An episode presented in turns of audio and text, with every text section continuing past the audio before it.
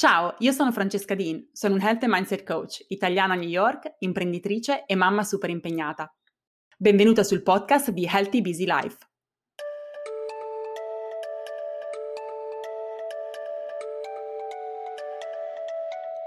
Ciao e ben ritrovata a un nuovo episodio di Healthy Busy Life. Questo episodio mi è stato praticamente richiesto, o meglio, è una delle domande che mi viene fatta veramente quasi più frequentemente. È una delle cose che suscita più curiosità chi mi approccia, approccia il mio profilo, comincia a conoscermi e ascolta un po' la mia storia.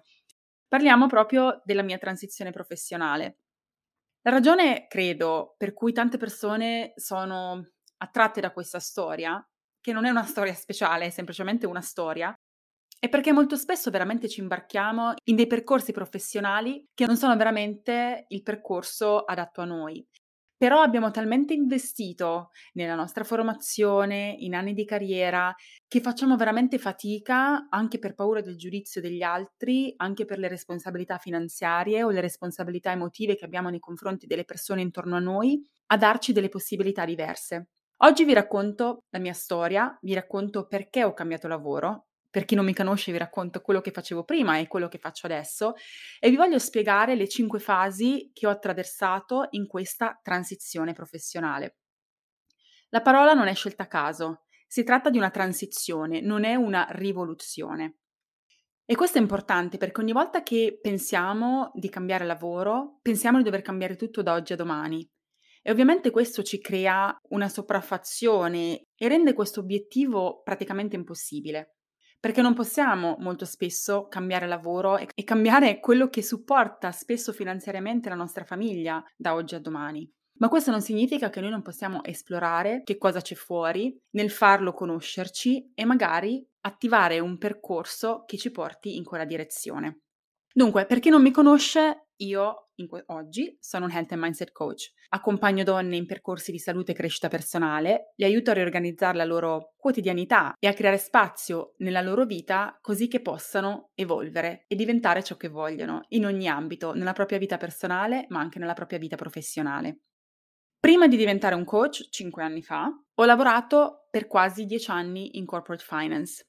Sono laureata in economia, ho preso un master a Londra per diventare chartered accountant, ho lavorato per PwC, che è una delle Big Four, una delle società multinazionali di consulenza a Roma, e poi mi sono trasferita a Londra e ho lavorato a Londra per una multinazionale americana nel, nel Dipartimento Finance.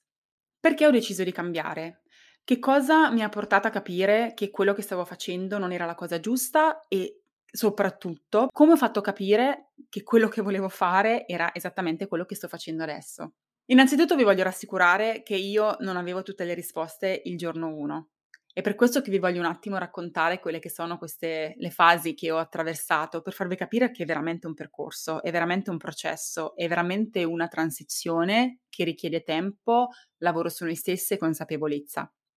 La prima fase la chiamo la fase del risveglio, Ovvero, ho sviluppato gradualmente una consapevolezza che quello che stavo facendo non era per me. E ehm, quella consapevolezza è nata proprio da sensazioni, da emozioni. Mi svegliavo la mattina, ero in una delle città più belle del mondo, Londra, quando ho avuto questa consapevolezza. Non ero entusiasta di andare al lavoro, non ero entusiasta di passare otto ore del mio tempo in quell'ufficio. Mi mancava qualcosa.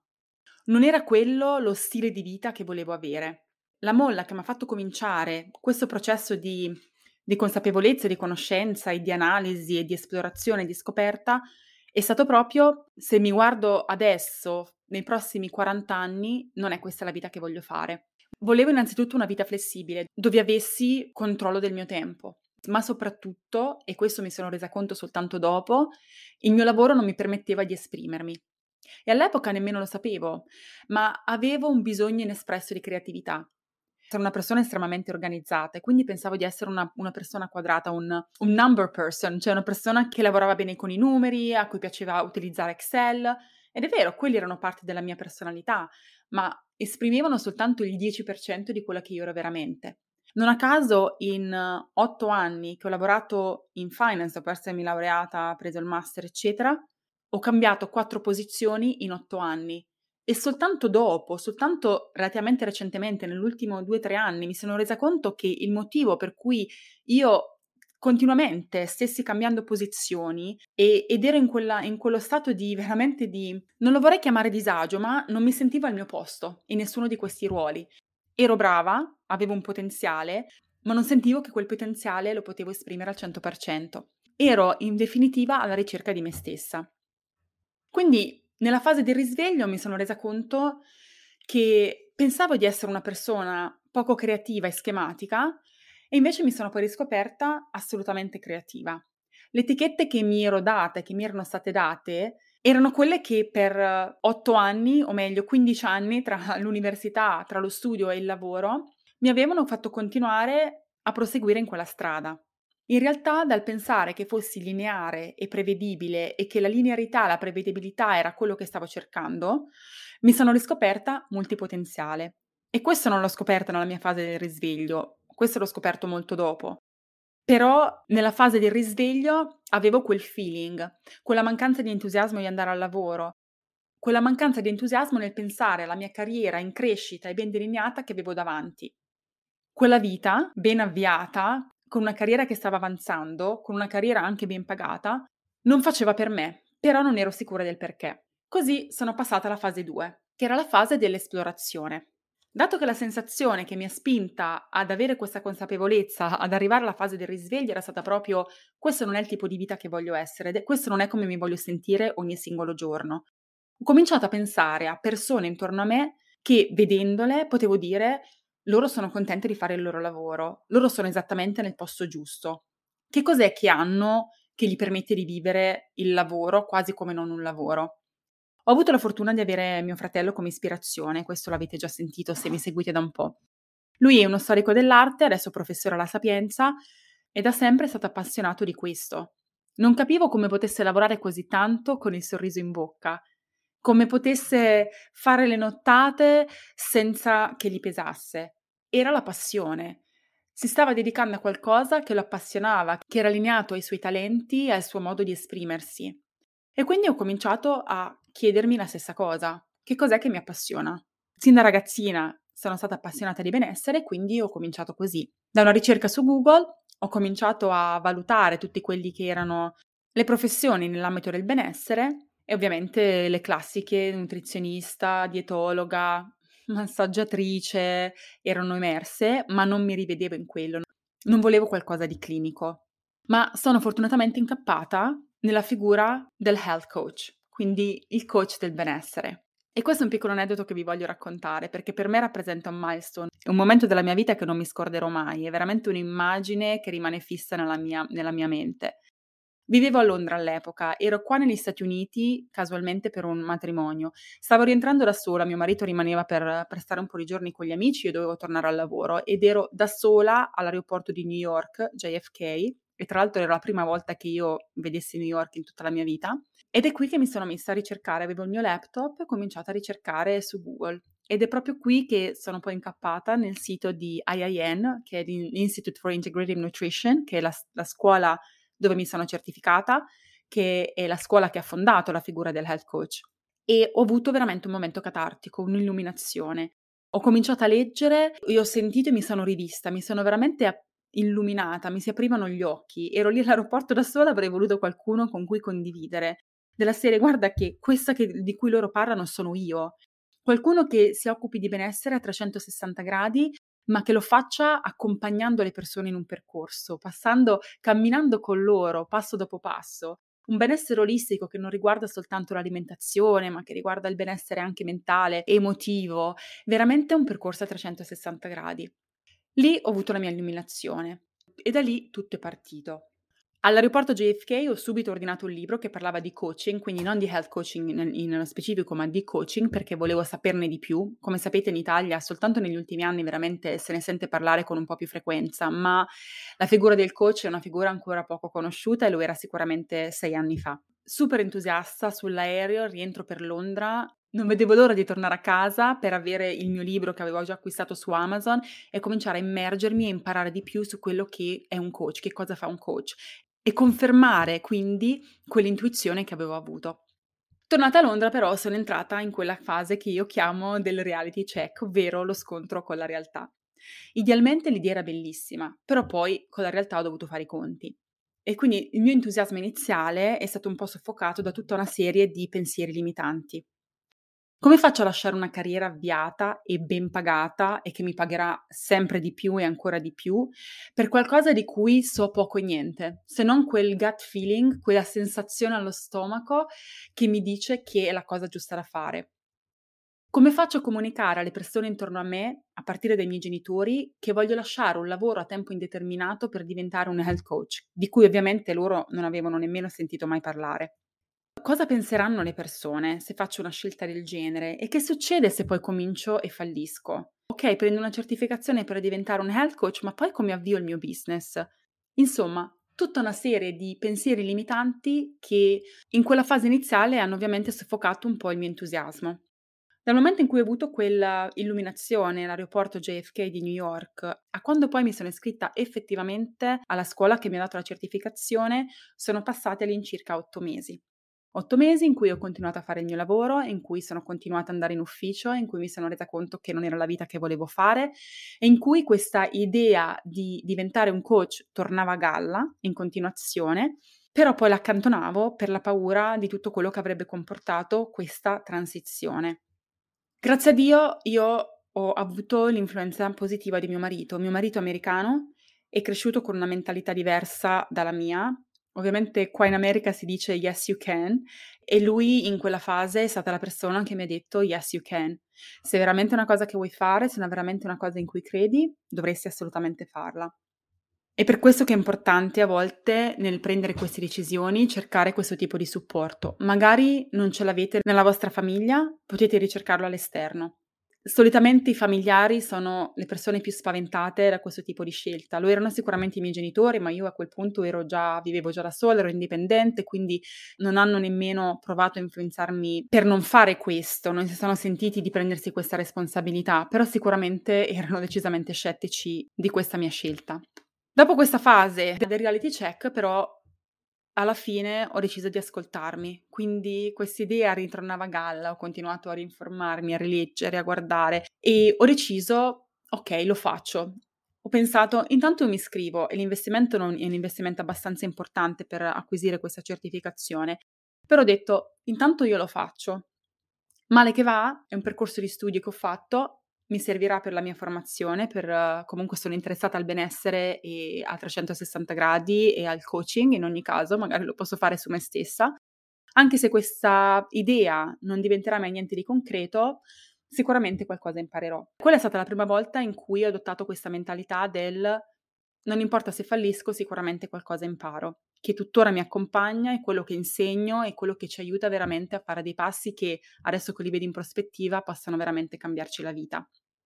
Mi sono iscritta, esperienza bellissima, mi sono certificata e poi sono entrata nella fase numero 4, che è la fase della sindrome dell'impostore. Parlavo di questo proprio in uno degli episodi precedenti di questo podcast. La sindrome dell'impostore è qualcosa che non si supera mai, nel senso che ogni volta che ci espandiamo e facciamo qualcosa fuori dalla nostra area di comfort, sicuramente è molto probabile che la sentiamo. Come dicevo in quell'episodio, il 70% delle persone almeno una volta nella vita, ma io direi almeno una volta al mese, si sente in quella situazione di inadeguatezza o di non essere all'altezza. Mi sono certificata mentre ancora lavoravo in finance e ho continuato a lavorare, ho cominciato a prendere i miei primi clienti da coaching mentre ancora lavoravo in finance, però ovviamente mi ero imbarcata in qualcosa che era completamente nuovo. E quindi mi chiedevo anche con questi primi clienti, che ovviamente facevo pagare pochissimo perché per me era semplicemente fare esperienze, ma mi chiedevo, sarò in grado? Non mi sentivo ancora un coach. Ovviamente non ero ancora un coach, diventare un coach non è la certificazione che lo fa, ma è l'esperienza e il vivere il cambiamento attraverso i percorsi che altre donne fanno davanti a te e che tu aiuti a, a portare avanti. E infatti ringrazio infinitamente quelle prime persone, alcune di queste persone sono ancora con me come, come coaches, come clienti, che veramente hanno avuto fiducia in me nonostante la mancanza di esperienza e che si siano affidate perché altrimenti senza di loro non sarei riuscita a partire. Ho adottato la pratica del fake it until you make it, continuare a studiare, esercitarmi e migliorare finché poi piano piano ho cominciato ad abbracciare questa nuova identità.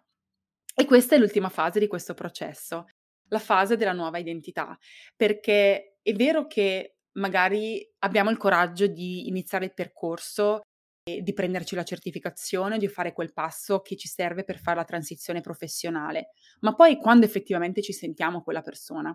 Se io per anni sono stata la persona lineare, prevedibile, che semplicemente faceva quello che le veniva detto, che non parlava nei meetings perché non si sentiva adeguata, come faccio a, a, lasciare andare tutte queste etichette per accogliere le mie nuove etichette, che sono le etichette della persona che sono veramente, della persona che voglio diventare. E la mia transizione si è infatti completata quando ho avuto il coraggio, ed è stata veramente faticoso, di chiamarmi per quello che ero. Invece di dire a tutti che ero un budgeting and forecasting manager in maternità, ho cominciato a dire a tutti che ero un coach. E da lì tutto è cambiato. E per quello che le conversazioni che noi abbiamo con noi stesse sono così fondamentali. Perché finché noi ci continuiamo a dire certe cose, questo vale per le transizioni professionali, ma vale per qualsiasi tipo di cambiamento vogliamo affrontare, pensiamo di essere persone diverse, magari non cambiamo perché pensiamo di non essere persone coraggiose. Non ci proviamo nemmeno a riordinare la nostra vita perché comunque pensiamo di non essere persone costanti e perseveranti. Non proviamo a fare quel passo fuori dalla nostra area di comfort perché comunque falliremo. Finché continuiamo a parlarci in questo modo e a darci le etichette sbagliate, quel cambiamento non avverrà. È importante cominciare a darsi le etichette giuste. Nel momento in cui mi sono data proprio un nome diverso, tutto è cambiato, perché a quel punto ero un coach e dovevo in qualche modo, in inglese si dice eh, avere ownership, quindi proprio possesso di quella nuova identità. E nel momento in cui mentalmente mi sono cominciata a considerare un coach, ho cominciato anche ad agire come tale. E questo lo insegno anche alle mie clienti.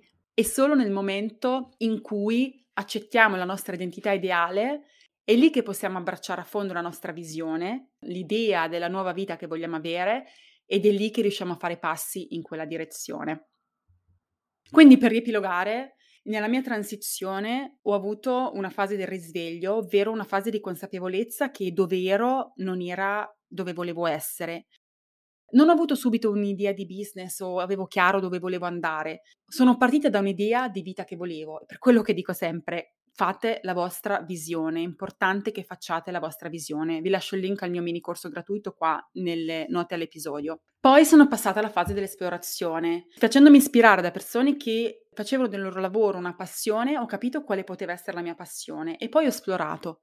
Magari non trovate la vostra passione subito, però se continuate ad esplorare vi assicuro che ci batterete il muso sopra e quando ci batterete il muso sopra vi succederà come è successo a me all'aeroporto di JFK. Avrete un'illuminazione, vi, vi vedrete in quello, vi sentirete nel posto giusto. Da lì partirà anche la motivazione per cominciare la vostra transizione. Poi c'è la fase del reality check. Indubbiamente, anche quando arrivate a quella realizzazione, tutta una serie di pensieri limitanti, dal primo all'ultimo che avete vo- nel vostro repertorio, vi si presenteranno. È normale, accoglieteli, ascoltateli e capite di che cosa avete paura. Che abbiate paura è normale, lo sapete, la paura è parte del cambiamento. La paura è, è, quell'emozione che ci dice che abbiamo un pericolo imminente davanti a noi. Ogni volta che proviamo a cambiare lo status quo è così che ci sentiamo. Quindi assolutamente normale. A me all'epoca ci sono voluti otto mesi per prendere la decisione definitiva. Adesso che ho sviluppato resilienza e che accolgo le paure e che mi conosco meglio perché adesso mi riesco ad ascoltare, a capire veramente qual è la verità, che cosa è vero di quella paura, che cosa invece è soltanto un limite. E adesso con molta più facilità prendo decisioni importanti e questo è qualcosa che vi assicuro anche voi potete realizzare e raggiungere. Superate queste paure, comincerete il vostro cammino nella vostra nuova realtà, così come ho fatto io, e vivrete inevitabilmente una fase di sindrome dell'impostore, perché dovete reinventarvi con una nuova identità. E quell'identità non verrà subito, ma dovete forgiarla con le vostre azioni, con i vostri pensieri, quello che dicevo prima io. Nel momento in cui mi sono chiamata coach e lo dicevo agli altri, ho cominciato a comportarmi come tale. E nel momento in cui mi sono comportata come tale, tutto quello che facevo come coach mi rendeva ancora più coach e di lì ho formato la mia nuova identità. Il lavoro è una parte così importante e preponderante della nostra vita, non è soltanto la nostra fonte di sostentamento, ma è anche uno strumento attraverso il quale riusciamo a esprimere noi stesse e il nostro massimo potenziale. Possiamo continuare a rimanere un lavoro che non ci soddisfa e riportare quell'energia negativa anche nella nostra vita personale, oppure possiamo decidere con pazienza di affrontare un percorso che ci porti dove siamo destinate veramente che ci porti a una professione che ci permetta di esprimerci, ma anche di portare avanti una nostra missione. Quando parlo di missione non parlo di qualcosa di grandioso, umanitario necessariamente. Ognuno ha una propria missione, anche lavorare in finance per qualcuno è una missione, lavorare in team per qualcuno è una missione, contribuire alla creazione di un prodotto per qualcuno una missione. Trovare la propria è importante e questo richiede ovviamente un percorso di scoperta. Si tratta di una transizione e non di una rivoluzione. A me ci sono voluti diversi anni per fare quella transizione. Abbracciando pazienza, ma essendo anche lungimiranti e strategici su quello che dobbiamo fare, possiamo fare per andare in quella direzione, è importante. Nel senso che l'illuminazione non ci verrà mai se non ci pensiamo e la situazione non cambierà mai, il processo non si attiverà mai se non siamo noi ad attivarlo. Capisco che abbiamo mutui da pagare, figli da mandare a scuola, figli da mandare alle attività sportive, e quello sicuramente è la priorità, è qualcosa che dobbiamo considerare e di cui abbiamo responsabilità e di cui dobbiamo occuparci. Ma possiamo anche creare un piano per creare il nostro futuro. Ci volessero anche dieci anni per arrivarci.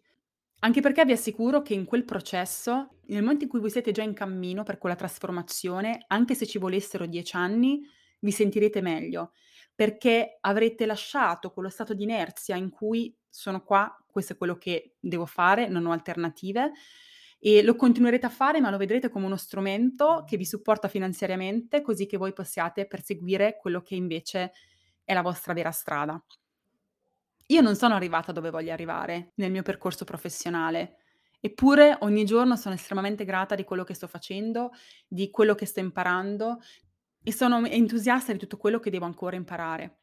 In una transizione professionale vi assicuro che si impara tanto, a partire dalla conoscenza di noi stesse, ma anche di tutte le competenze che magari ci servono e che dobbiamo acquisire proprio per fare quel salto. Magari vogliamo cambiare industry oppure vogliamo avere una promozione all'interno del nostro lavoro. Un suggerimento che vi do è quello di prendervi un po' di tempo per capire, osservandovi, che cosa del vostro lavoro vi piace, che cosa del vostro lavoro vorreste cambiare a volte si tratta anche soltanto di approcciare il lavoro che abbiamo adesso in maniera differente. Non dobbiamo necessariamente cambiarlo. A volte siamo insoddisfatte perché non viviamo nel modo giusto, perché non siamo in grado di magari stabilire dei boundaries, dei limiti nel nostro lavoro che permettano di vivere serenamente. Quindi, date altre condizioni, magari il nostro lavoro di per sé ci piace pure, però non ci piace il nostro capo, come il nostro capo ci tratta, le condizioni di lavoro, gli orari, gli straordinari non pagati. Per quelli c'è una possibilità, per quelli possiamo noi mettere i limiti. Noi possiamo dimostrare, per esempio, di poter riuscire a fare tutto nel tempo che è per noi equilibrato lavorare, che magari non sono 12 ore al giorno, ma sono 8, ma comunque performare al massimo. Adesso stavo divagando e andando fuori tema, era un flusso di pensieri, magari di questo poi parleremo in un altro episodio. In ogni caso vi voglio incoraggiare a riflettere. Il lavoro è veramente importante, è una parte importante di noi, per chi di voi che mi ascolta e non ha un lavoro, anche il lavoro che facciamo a casa con le nostre famiglie è un lavoro e anche quello lo possiamo approcciare in maniera diversa. E se quel lavoro non vi piace, magari è perché dovete gestirlo in maniera differente o magari perché dovete portare qualcos'altro nel vostro sistema e nella vostra vita. Magari non è un lavoro, ma è una passione che va a compensare e che vi permette di esprimervi al di fuori di quello che state già facendo ogni giorno un grandissimo incoraggiamento, so che questa è una scelta difficile, sono aperta a parlare con voi, quindi scrivetemi su Instagram se volete avere un confronto. Prima o poi farò un workshop di qualche tipo su questo argomento perché penso che sia veramente importante. Io avrei voluto qualcuno anni fa che mi rassicurasse su questo processo, sul fatto che questo è possibile e quindi io spero di essere questa persona per voi. Per oggi è tutto, noi ci sentiamo settimana prossima con un nuovissimo episodio di Healthy Busy Life.